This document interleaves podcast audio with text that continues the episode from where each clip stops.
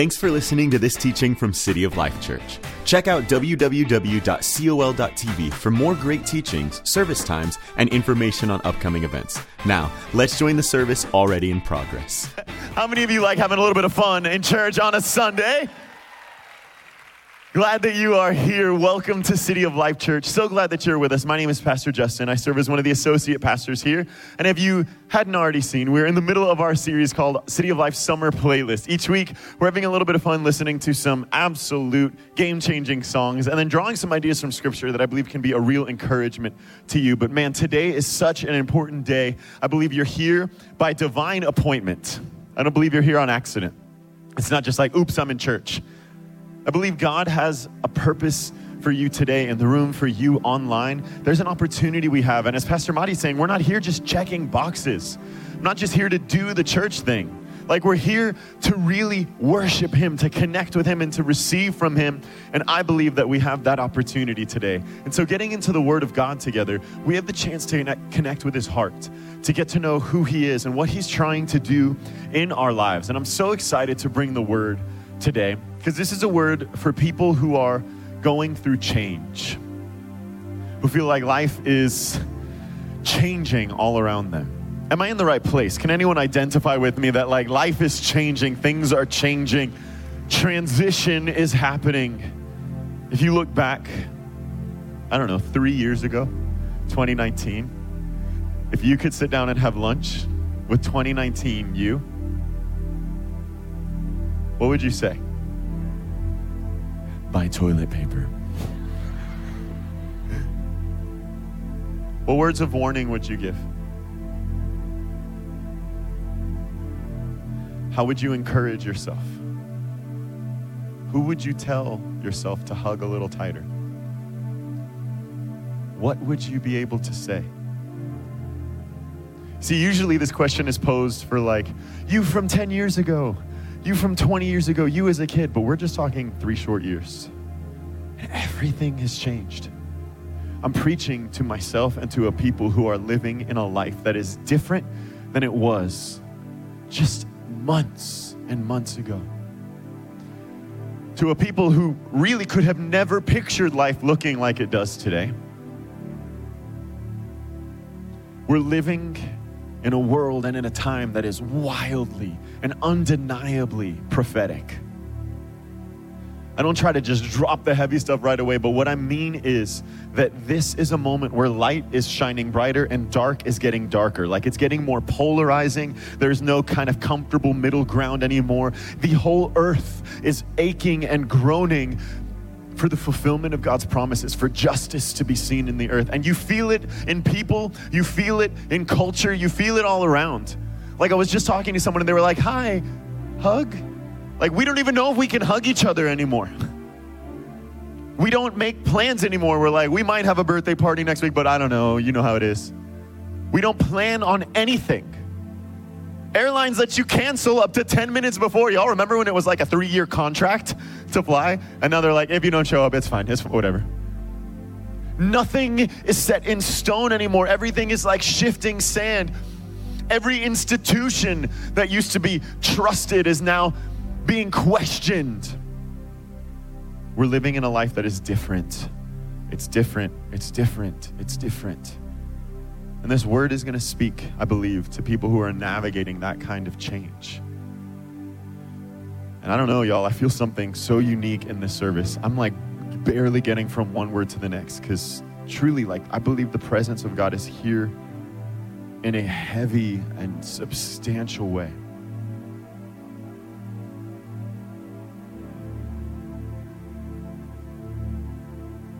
What a privilege to be able to come right into his presence. What a privilege to touch him. You know, in scripture, it says there's a woman who just touched the very edge of Jesus' garment and she was healed of 12 years of sickness in her body.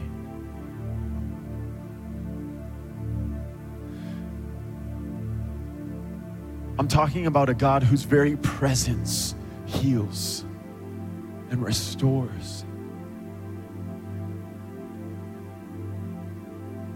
What could happen in your life today? God, we invite you into this place. We've been singing it, we've been saying it, but now, God, we posture our hearts. Lord, would you pour out miracles online and in this room? Come on, if you need a miracle today, I know we're just going way off like schedule. If you need a physical miracle, could you just lift your hand? If you're dealing with a sickness, a diagnosis, yeah. Could you just stand? Those of you who are believing for a miracle, just stand right where you are. Thank you, sir. Yeah, thank you. If you're watching online, type, I need a miracle. I need a miracle. This doesn't have to be some performance. This doesn't have to be some hoop you jump through. Jesus said, It is finished on the cross. He bore the stripes on his back, he bled, and his body was broken for our healing. And if nothing else, he pumped the brakes on this service right here, right now for you to show his loving kindness to you. You're not forgotten. He has not overlooked you. He has not forgotten where you are. He's heard every prayer. And today I want to agree with you for an outpouring of healing. If you're in your seats, would you maybe just stretch your hand toward one of these who are standing and also remembering those who are online? God, do what you do best. We pray for a miracle in these bodies, a miracle in these hearts and minds and families and lives. God, I believe that people have walked in this room today with heaviness, but that the weight of your glory will outweigh the heaviness of what they've been carrying. That there are those who have just received news or are awaiting news of a diagnosis, and it has been the only thing filling their mind. But the Bible says the train of God's robe fills the temple. Your presence is so big, it fills every part. There's no room for anything else. There's no room for that fear. There's no room for that doubt or that worry. Your presence pushes out everything that has occupied our minds. I pray for a miracle tangibly evident physical miracles. We pray that we would hear report after report of healing miracles in bodies, that chronic issues would be reversed, that there would be breakthroughs in mental health, in relationships. We receive, we receive what you have for us, God. And Lord, we agree together in faith. In the name of Jesus, we pray. Amen. Come on, can we lift up praise today to this God who is so good and so faithful?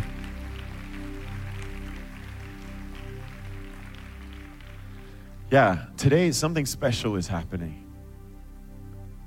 I don't know what I don't know what's going to happen to be honest.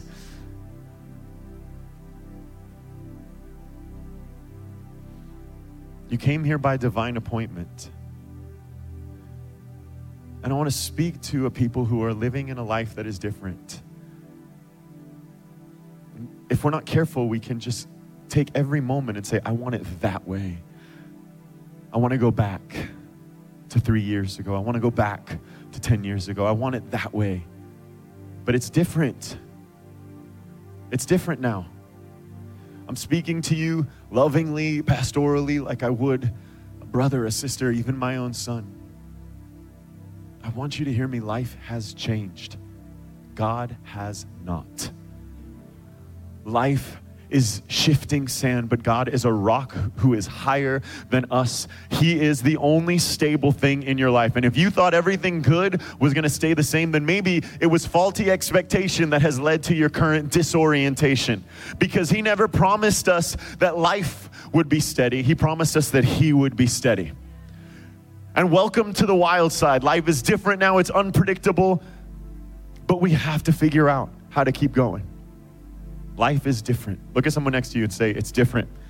Thank you, Michael. It's different. It's different. I got to set up a story for you. I'm going to be preaching out of Isaiah 43, or at least trying to. I don't know what, what God wants to do today because second service, y'all came here with something else. something else. Y'all slept in and then came in and just ready for what God has. But I want to try to preach out of Isaiah 43. And I want to set up this story for you maybe you're not familiar with the Old Testament. I think most of us perhaps have some cinematic pictures of the Old Testament going all the way back to like Egypt. Maybe you've seen like the Ten Commandments movie or like The Prince of Egypt. How many of you all seen Prince of Egypt? Prince of Egypt. That's a good movie right there.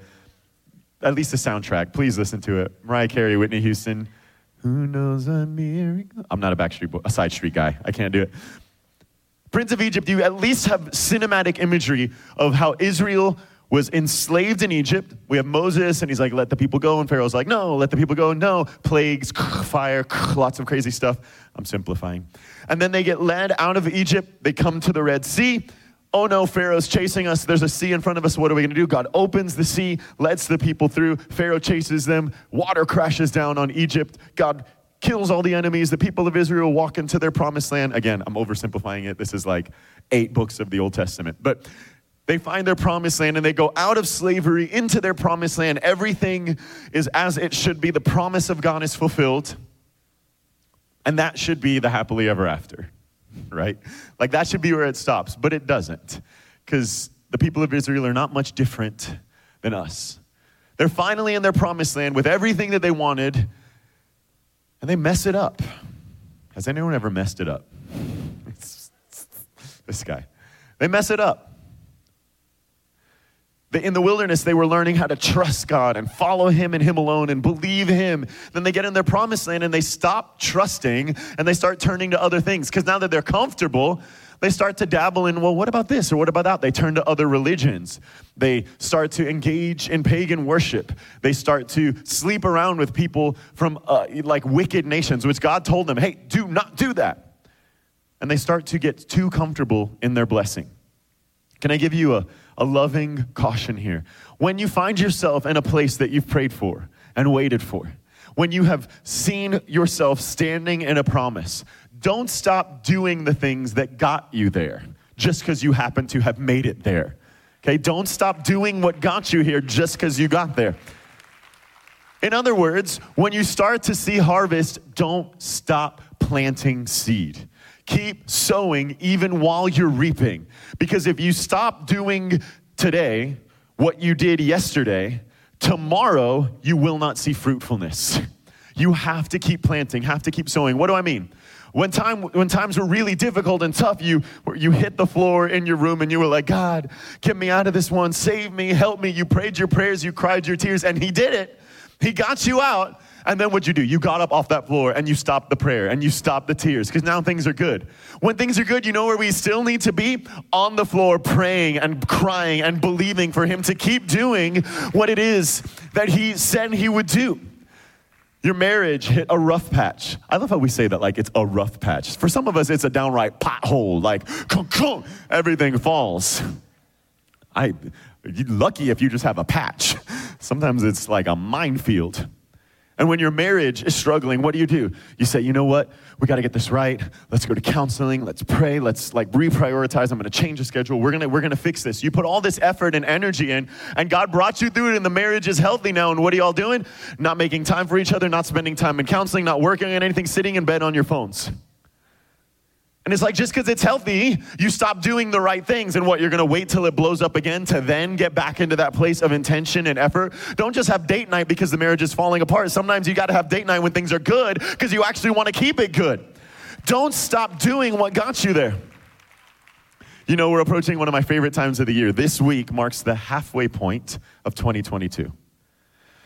Whew. I feel like that's really spiritual also, just like think about them goals that you set.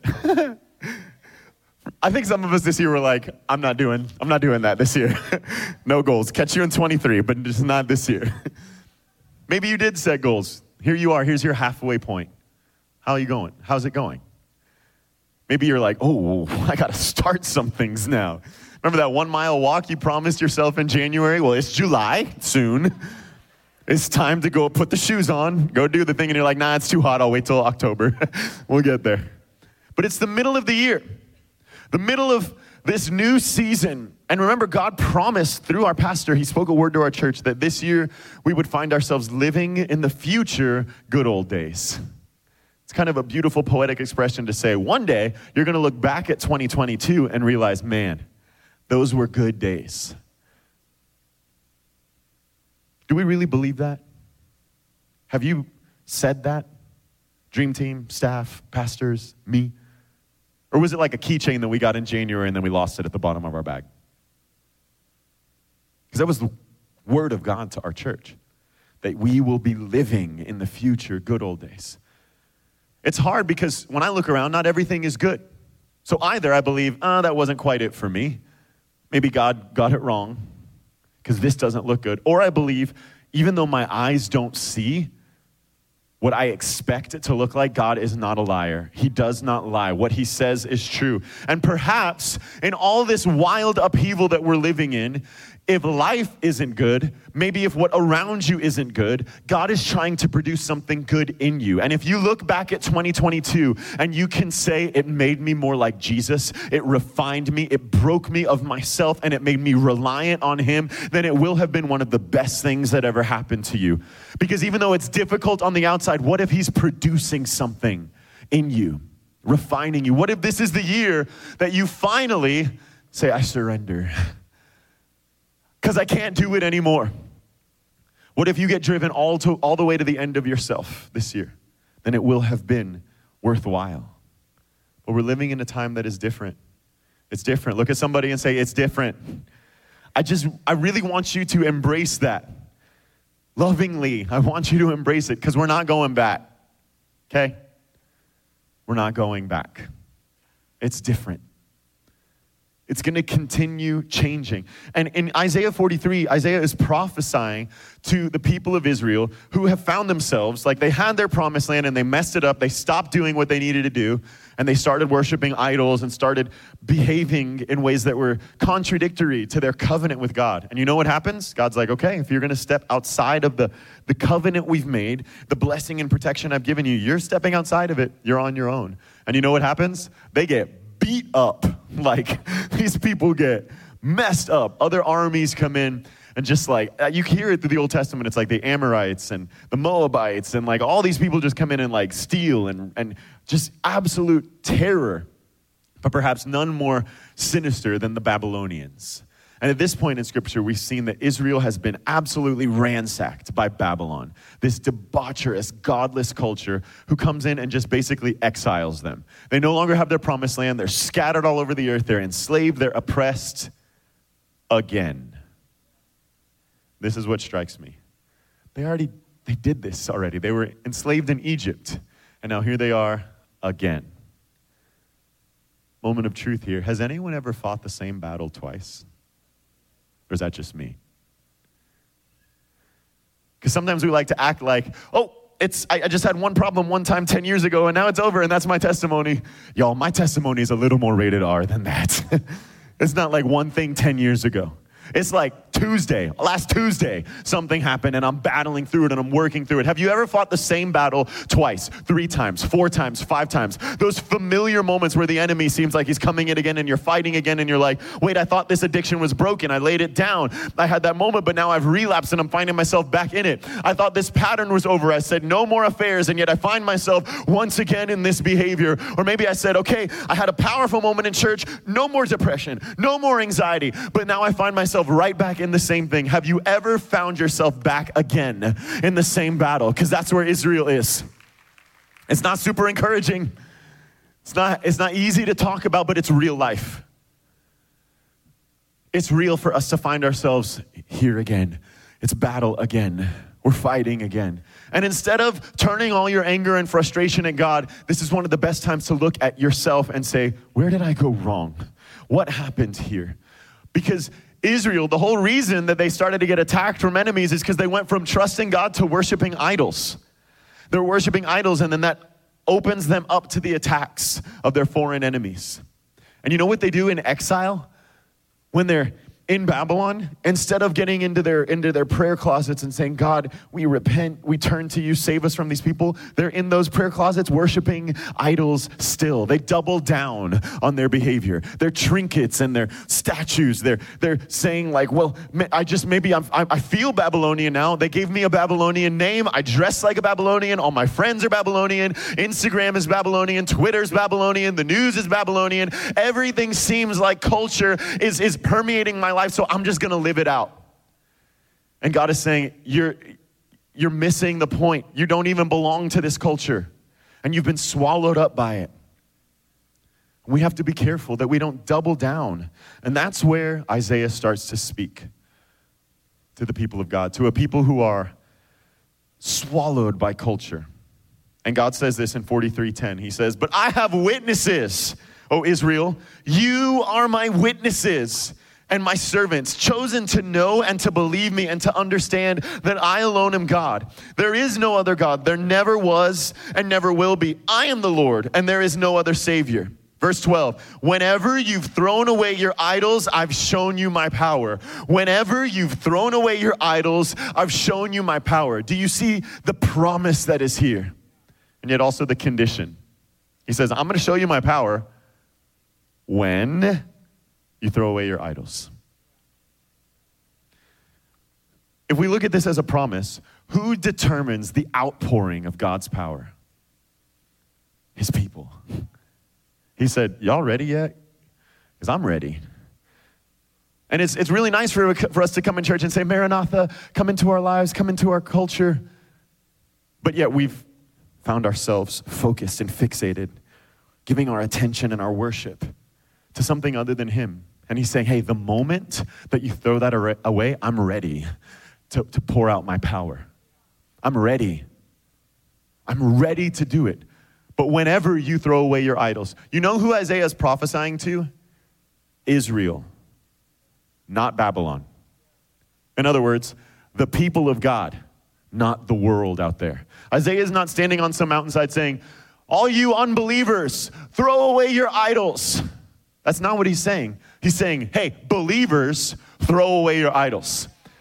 The world is going to keep getting darker. How can those who don't know the one true God do anything other than worship false gods? They don't know the one true living God. But we who know him have turned our backs and focused our attention and our affection on idols. And I know this sounds crazy because we're not living in an ancient culture. So the people of God then were worshiping statues and figurines. But what about today? What has received your attention and your affection and your worship. Because worship isn't just this. Worship is this. Worship is this. Worship is this. What has received your energy and your affection? Because God is saying, hey, whenever you throw those idols away, I'll show you my power. There is power after purging. When you clean out the house, God can fill the house. When you make room for it, He will fill it. When you are empty, He will fill. But sometimes we're just too full. We're like, God, I want you. He's like, There's, where am I supposed to go? You're full. You have relegated an hour and 20 minutes on a Sunday for me.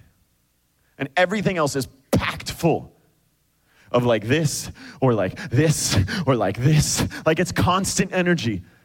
He's saying, Do you have room for me to be number one? What if it costs you some time?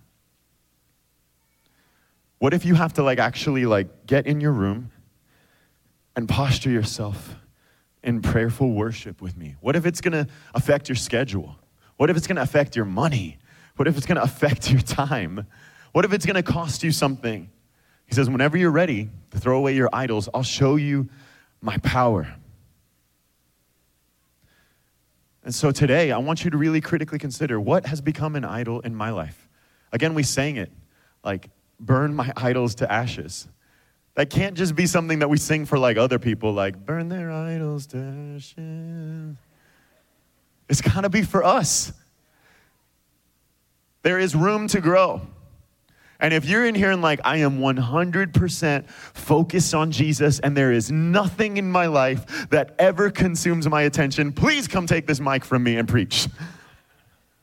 Because that's not even me.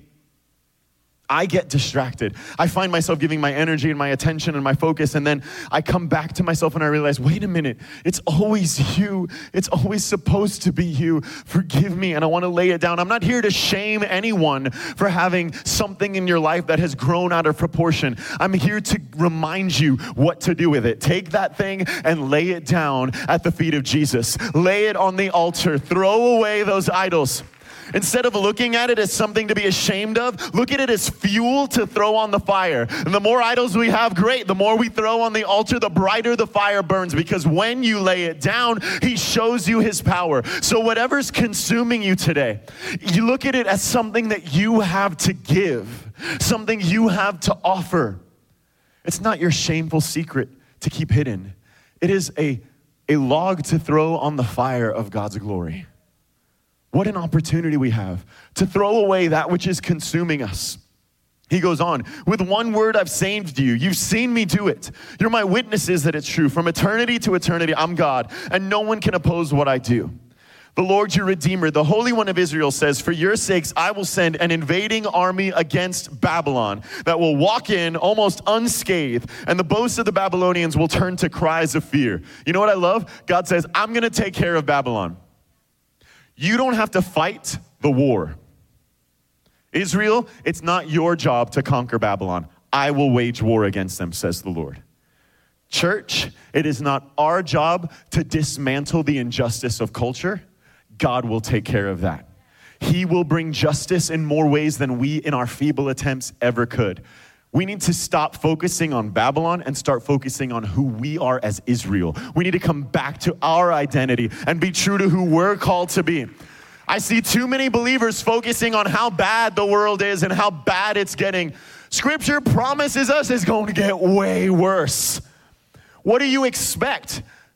You're like hoping and changing that those who, who maybe don't have the answer will suddenly start to behave as they do. Stop worrying about Babylon. God will take care of that. Start looking in the mirror of God's word and saying, oh my gosh, Babylon is on me. Like, I need to take off some of this that I put on. I need to get back to the name God has called me, not the name culture gave me, to the behaviors God has taught me, not the customs that culture has taught me, to the lifestyle that God has laid out for me, rather than fitting in with the culture of the world around me. Don't worry about Babylon. God will take care of that. Worry about you. You've got some growing and some changing to do. He says, I'll take care of that. I'll, I'll send an army. I'll bring justice, and I believe He will. He says, I'm the Lord, your Holy One, in verse 15. Israel's creator and king, verse 16. I'm the Lord who opened a way through the waters. He's talking about Egypt here. So this is very vivid. I opened a way through the waters, making a path right through the sea. I called forth the mighty army of Egypt with all its chariots and horses to lie beneath the waves dead, their lives snuffed out like candle wicks. We don't really talk about this a lot, but God kind of just like shows his cards here. He shows that he was at work all along. Because Israel, as they're like running from Egypt, they're like, let's get out of here. And I don't think they talk like that, but they're like, let's get out of here. And they're running and they look and they're like, oh no, Pharaoh's coming, the armies are coming, we're in trouble. And they have all this fear they have all this worry and they get to the Red Sea and they're like, we have this in front of us. And the enemy is winning because he's attacking. And God reveals later in Isaiah, that was not no plan of the enemy. I drew them into the desert. I brought them to chase you, not to scare you, but I brought them to a place where I could bring justice.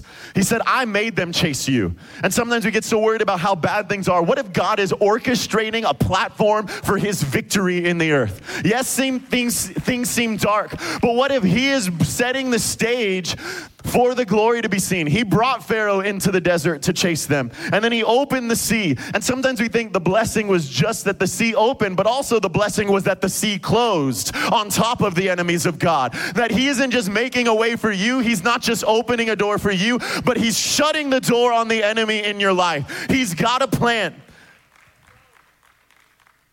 And maybe that's why life is so different right now. Maybe that's why things are so different right now. You're like, I lost my, my job, my schedule, I lost my comfort. Maybe God drowned the enemy that was overtaking you. Ooh, I feel like preaching.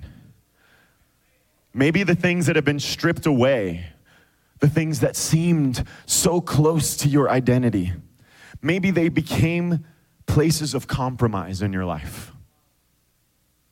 And God has closed the door on that, and now you're here, like in the desert, like stripped away of everything that you hid behind.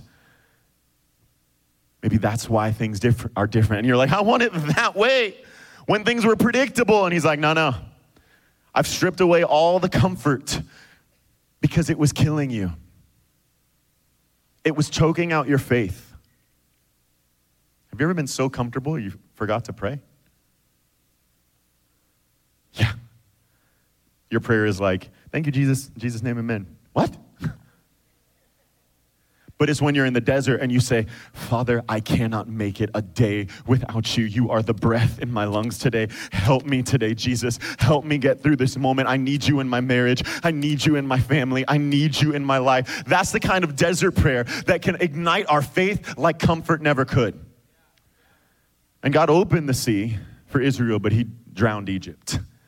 Maybe God has preserved you through all of this insanity for the last three years, but he's also purging you of the things that are in you that need to go. He says, I did all that. Talks about the greatest miracle in the Old Testament. And then look at verse 18. But forget all that. God, what? forget the greatest miracle of the Old Testament? Forget all of that. Because, like, wait a minute, God, you were really hyping me up. You were like, I'm the God who did this. I killed Egypt. I made a way. I killed them. I snuffed them out like candle wicks. But forget it. Wait, that's the only thing that encouraged me. That's the thing I've been testifying about for five years. That's always my go to when people say, you know, what are you grateful for? Well, I'm grateful for how God got us through the Red Sea. And God saying, enough. Enough of that. Yes, that will always be part of your story, but I have a new thing that I'm trying to do in you. I've got something greater, something better. Verse 18, forget all of that. It's nothing compared to what I'm going to do. 19, I'm going to do a brand new thing. See, it's already begun. Don't you see it? You want it that way, but God has something new in front of you. And some of us are so backward focused that we're missing the purpose of this moment. You're alive today on assignment. You're here for a reason. This is, like I said, one of the most wildly prophetic times in history. And you know who's not here right now? Peter and James and John and all of these men that we read about and people that we read about in scripture. And you know who is here? Justin and Anthony and Debbie and Amanda. We are alive today on divine assignment. There's purpose to it. Behold, I'm doing a new thing. Don't you see it? Says God. You have to see this new thing. Everything in life is changing. I'm sure you feel it that like the tectonic plates of law have been shifting in culture and then there's these like ramifications of earth, of like seismic proportions. It feels like earthquakes happening in our country. It feels like that globally things are shifting and changing. It feels like culture has shifted. Things are more polarized, and there's so much vitriol, so much hate, and, and people are absolutely um, burning bridges. It's not about having communication anymore, and let's try to. No, it's either you are here or you are there. There is no more bridge building. It is all about finding your corner, finding your camp, finding your tribe. Even work has changed. People aren't going to work. Y'all felt that? Because you like walk in a place and you're like, hello, help. Experts are calling it the great resignation. Around 70% of people have left their careers. Do you not see that that is spiritual? Because I would say maybe five years ago, we were a culture who was sacrificing our marriages and our children on the altar of a paycheck. Americans were overworked and obsessed with money and obsessed with title and position, and their homes were falling apart. And now we're living in an era where people don't care anymore about titles and paychecks. They're saying, wait a minute, my home life is more important, my time is more important, my physical health is more important. Forget the paycheck. Do you not see that God is doing a new thing? Because maybe we were destroying ourselves chasing money, and now we're realizing, wait, that spouse of 20 years, maybe they are of greater value than the money that I'm trying to bring in these kids that are in my life. Maybe I've been working 10 hour days and overlooking my greatest inheritance.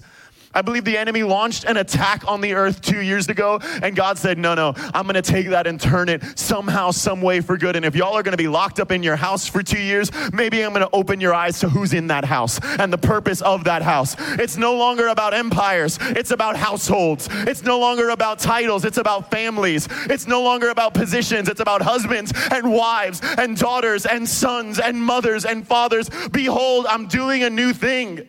Do you not see it? It's already happening. It's here. It's not later. It's not it's not happening soon. It's right here. Right now we've got to open our eyes to the fact that he's doing something new. He's doing something different in your life. It's different. It's different, but it is him. He is at work. And he says, "I'll make a road through the wilderness of the world for my people to go home." I'll create rivers for them in the desert. He's saying, I'm gonna bring you out of captivity. I'm gonna get you back to your promised land. And verse 20, the wild animals in the field will thank me. God, what? Why are you saying this stuff? Why are we talking about wild animals, God? He says, the jackals and the ostriches. I don't even know what an ostrich looks like, God. Why are we talking about this? And he says that these desert animals will thank me because they get water in the wilderness, springs in the desert, that my chosen ones could be refreshed. Oh, do you see what he's saying? He says, I'm gonna bring you out into the desert to get you on the way home. And there in the middle of the desert, I'm gonna create rivers of water. And these jackals, and desert dwellers and ostriches who've never seen a river, who've never seen water, are going to begin to thank me and praise me because since my people were in the desert, the climate of the desert changed.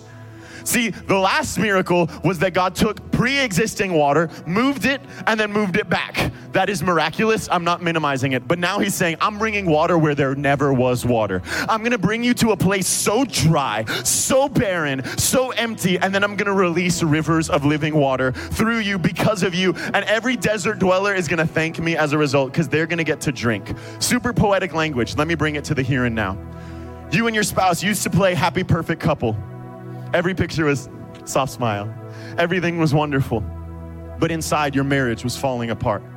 And in the last two years, you have had to come face to face with the reality that you need Christ at the center of your marriage, that there are truths that must be told, work that must be done. And previously, all the couples that used to just like your posts are now going to see the refining that's happening in your marriage. And the 10 couples who have surrounded you and been dry and empty in their marriages, they're gonna see your healing journey, they're gonna see your transformation, they're gonna see what real love looks like beyond a soft smile on Insta, and it's gonna unlock a river of living water that will bless them, water that they never knew existed.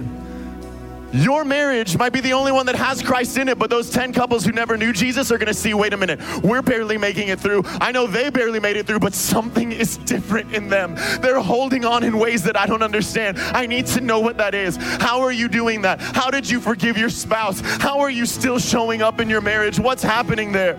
People are gonna see you going through transition in your life where you're stepping out of a title and a position that you worked for 30 years to obtain. And they're gonna see you struggle, they're gonna see you cry, but they're gonna see you rise through it. And they're gonna say, I don't understand that kind of peace. I don't know that kind of stability, but now I'm seeing it right in front of my eyes. There's a river where there only used to be desert.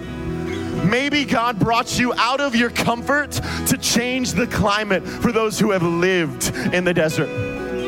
Maybe He's made His bride uncomfortable so that she can radiate in the desert, so that rivers of water can flow out of us. And maybe He's purging you of your greatest idol, your reputation, your image, your status, your clout, your five year plan because I don't know about you, but mine got ripped apart. Like, I don't even have a five minute plan anymore. Like, it's all gone. It's all changed. And maybe God has brought you to this place to strip you away. Maybe He locked you up in your house and put you in sweatpants for two years so that you can realize I ain't that cute. Like, it's not about me.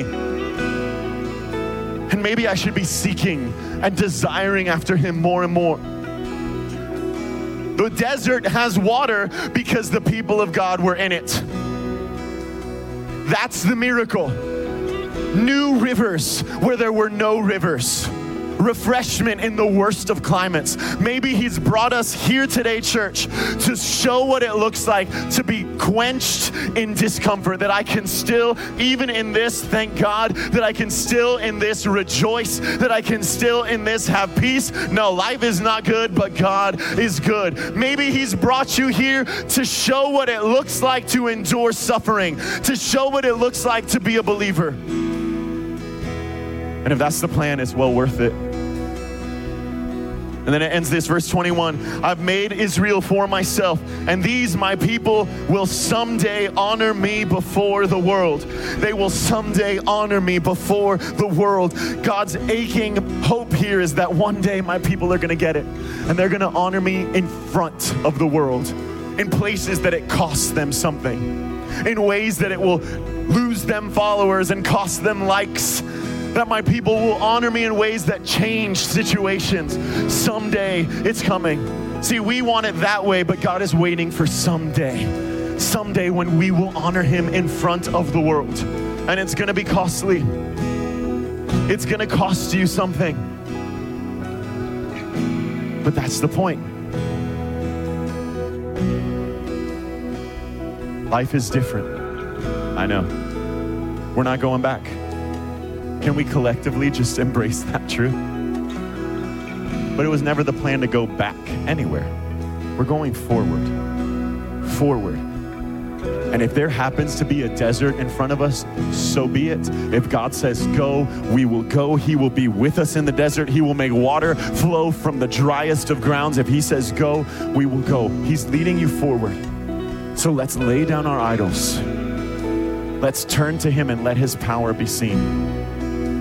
I want to pray for those of you who want to accept Jesus today, and then I want to share one more thought. So, if you would close your eyes for a moment, if you're here and you don't know Jesus, and maybe you're online and you say, I need to be forgiven, I need to repent. If that's you, would you just lift your hands in the room or type, I need Jesus there in the chat? Yeah, thank you, thank you. Wow, so many hands are going up. Yes, thank you. If you say, I need to be forgiven, I want Jesus. Yes, we see you here in the room, we see you there online. Can everyone pray this prayer with me? Say, Jesus, come into my life. Forgive me of my sin. I want to live for you from this day forward. From now on, it's Jesus first and Jesus always. In your name I pray. Amen. This concludes the teaching.